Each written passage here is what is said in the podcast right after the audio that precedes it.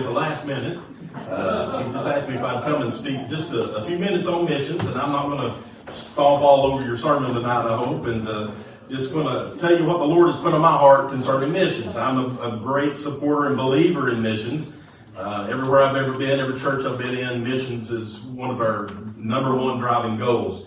Uh, I do want to read some scripture, and then I want to just speak to you for just a few minutes. But in Romans chapter 10, uh, verses 11 through 15, Romans chapter 10, verses 11 through 15. I'm not planning on preaching a message, so don't anybody get worried. I just want to speak here for a few minutes. Romans 10, uh, starting with verse 11, the Bible says, For the, the scripture saith, Whosoever believeth on him shall not be ashamed. For there is no difference between the Jew and the Greek, for the same Lord over all is rich unto all that call upon him. For whosoever shall call upon the name of the Lord shall be saved.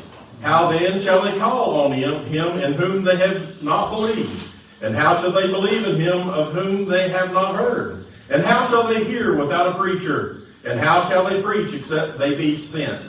As it is written, How beautiful are the feet of them that preach the gospel of peace and bring glad tidings of good things. Father, thank you for the reading of your word, Lord. Help us for just a few minutes, Lord, just to talk about missions. And Lord, help us, and we'll give you the glory in Jesus' name. Amen. You can be seated. Um, this may come to a shock to you, but there are actually people that belong to churches that uh, call themselves Christians that do not like missions. Now, I know that's none of you guys here. I know that. But I've been in some places where people have flat out told me, I don't like missions. I don't like missionaries. And when you announce them, and I was real careful sometimes at one church I was at to ever announce one was coming, because if you announced it, then there would be half the church would not be there. And that always puzzled me and bothered me of why someone would not have a heart for missions, because as I read through God's Word, I find that the Word of God has a heart for missions, but God Himself has a heart for missions. In fact, everything in the Bible points us toward missions. Uh, I preached this morning on the purpose and the mission of the church, and one of the things we, we discussed there, our mission is to share the gospel with a lost and dying world. And so, uh, why someone would not appreciate a missionary, I have no idea. Uh, but this text gives us the reason God places the emphasis on missions. There it says, For the scripture saith, Whosoever believeth on him shall not be ashamed. For there is no difference between the Jew and the Greek, for the same Lord over all is rich unto all that call upon him. And here it is, verse 13 For whosoever shall call upon the name of the Lord shall be saved. Did you see that? Whosoever shall call upon the name of the Lord shall be saved. I want you to know tonight that the Lord saves those that call upon him. But why would they call upon him if they don't know who he is? If they've never heard about him? How would, why would they ever do that? And so before someone can call upon the name of the Lord and be saved, they must first believe in the Lord Jesus Christ. They must believe in Him. And to believe in Him, they must hear about Him. Verse 14 explains, Romans 10 14. How then shall they call on Him in whom they have not believed? And how shall they believe in Him of whom they have not heard? That makes perfect sense to me, doesn't it, you? If you've not heard of something, how would you believe? And why would you believe? I told this this morning, but a while back, my wife was at her father's house and I was at, at our house.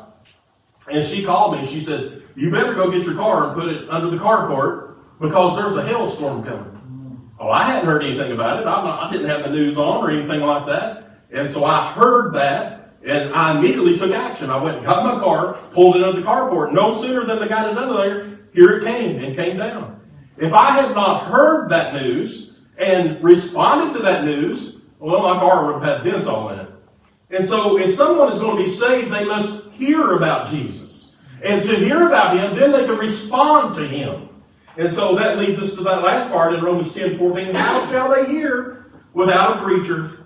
And look, friends, preachers and missionaries, most of them, no one will ever know their name outside of their community, their mission, their church, uh, very rarely will you remember big names of missionaries. Yeah, I mean, there might be a Hudson Taylor or Adoniram Judson or William Carey or such as that that you've heard about and had books that's published about them. But the average missionary, you will never hear their name mentioned unless you hear them at a church or, or something like that. Same with preachers. There's not everybody's going to be an Adrian Rogers or a Clarence Sexton. You're not going to have a big name preacher most of the time. Most people that go and deliver the gospel are just what we would consider nobodies. Nobodies. But I want you to know that God uses nobodies to fulfill His great commission. He uses everybody that is willing. And He doesn't call the qualified, He qualifies the called. And so how does it happen? Romans 10 15. How shall they preach except they be sent? Missionaries must be sent. Whose responsibility is it to send them? The local New Testament church. It is the local church that sends missionaries. And so missionaries are sent out, and they're called, the church sends them, and the church supports them.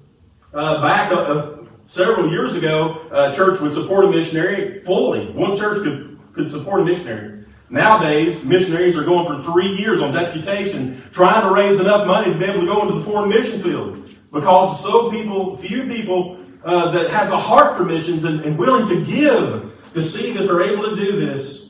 And so uh, you'd be amazed how many emails and calls I get. Brother Jonathan, I'm sure you're the same. There's probably not a week goes by I don't get contacted by a missionary asking if they can come and present or, or come and tell us about their burden, about where they're at. And if I could, I would have them all the time, but we just can't.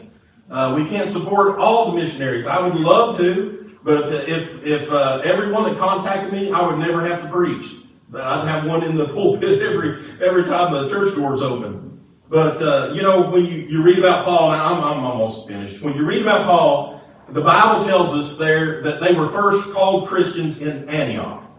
Antioch was the sending church for Paul and Silas. Uh, they sent them out, and, and Barnabas. Uh, Paul and Barnabas, to begin with, Acts 13, 1 and 3. Now there were in the church that was at Antioch certain prophets and teachers as Barnabas and Simeon, who was called Niger, and Lucius of Cyrene, and Manaen, which had been brought up with Herod the Tetrarch, and Saul. As they ministered to the Lord and fasted, the Holy Ghost said, Separate me, Barnabas and Saul, for the work whereunto I have called them. And when they had fasted and prayed and laid their hands on them, they sent them away. I want you to know that Antioch was a sending missionary church.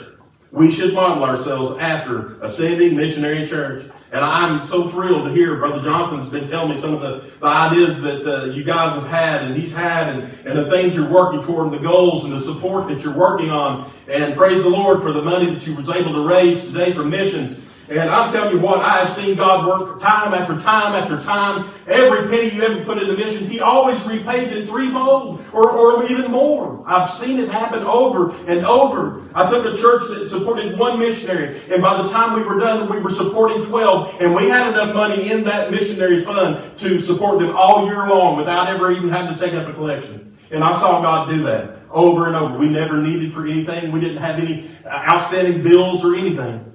God blessed it because we had a heart for missions.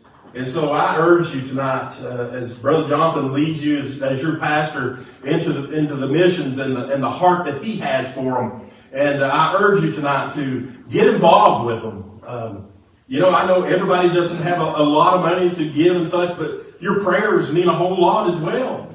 But they need your prayers, they need your support. They need to know that you're there and that you love what they're doing because everything they're doing, they're doing on your behalf. You won't get to go to the foreign mission field most of the time, but men like this, they can go. And if your support toward missionaries, then they're just doing the Great Commission on your behalf. And so it, it works out that way. All right. Now that's uh, that's all I have in my heart for that, brother.